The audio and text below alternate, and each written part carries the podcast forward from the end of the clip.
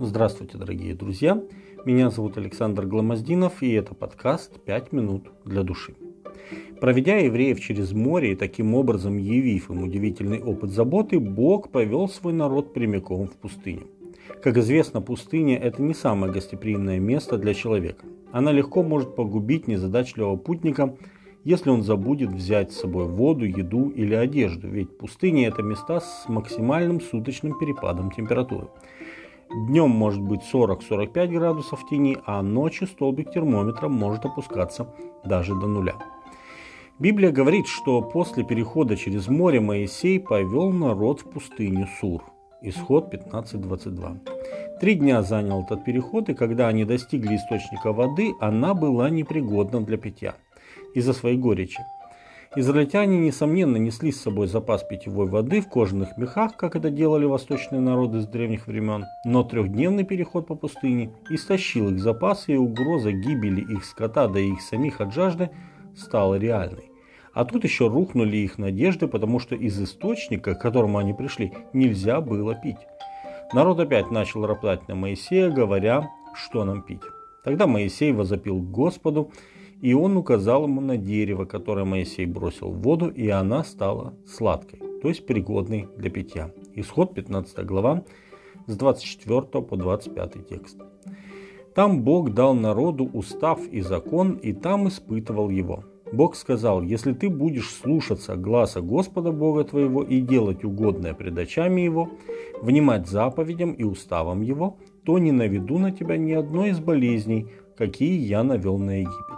«Я Господь, целитель твой». Исход 15.26. Бог преподал народу важный урок в пустыне. Он показал им, что жизнь его последователей прежде всего зависит от Господа, а не от обстоятельств. Он дал им обетование – вы не будете болеть, если будете внимать заповедям и хранить Божьи установления. Несколько недель спустя э, Господь озвучит свои заповеди и установления на Синае. Книга Исход с 20 по 24 главу. Но уже сейчас он готовил свой народ к принятию его воли. После пустыни Сур и небольшого отдыха в оазисе Елим народ пришел в пустыню Син, где еще два раза они роптали на Моисея, а Господь давал им благодать, посылая манну с неба, как ежедневное подтверждение своей заботы, книга Исход 16 глава 14 текст, и источая воду из скалы в Рефидиме. Исход 17.6. Будучи полностью беззащитными пред лицом безжизненной природы, Израиль должен был научиться во всем полагаться на своего Господа, следовать его заповедям и установлениям, не роптать и укрепляться в уверенности, что Господь не оставит их в беде и обязательно приведет в Ханаан. Спустя полтора месяца после выхода из Египта Божий народ приблизился к Синаю, поворотной точке в судьбе и истории Израиля. Когда Моисей впервые столкнулся с Господом, говорившим ему из среды горящего куста, Господь оставил ему знамение, которое должно было исполниться в будущем. Когда ты выведешь народ из Египта, вы совершите служение Богу на этой горе. Исход 3.12. И вот народ стал станом перед горой, готовый услышать Божий голос, не через Моисея, но лично.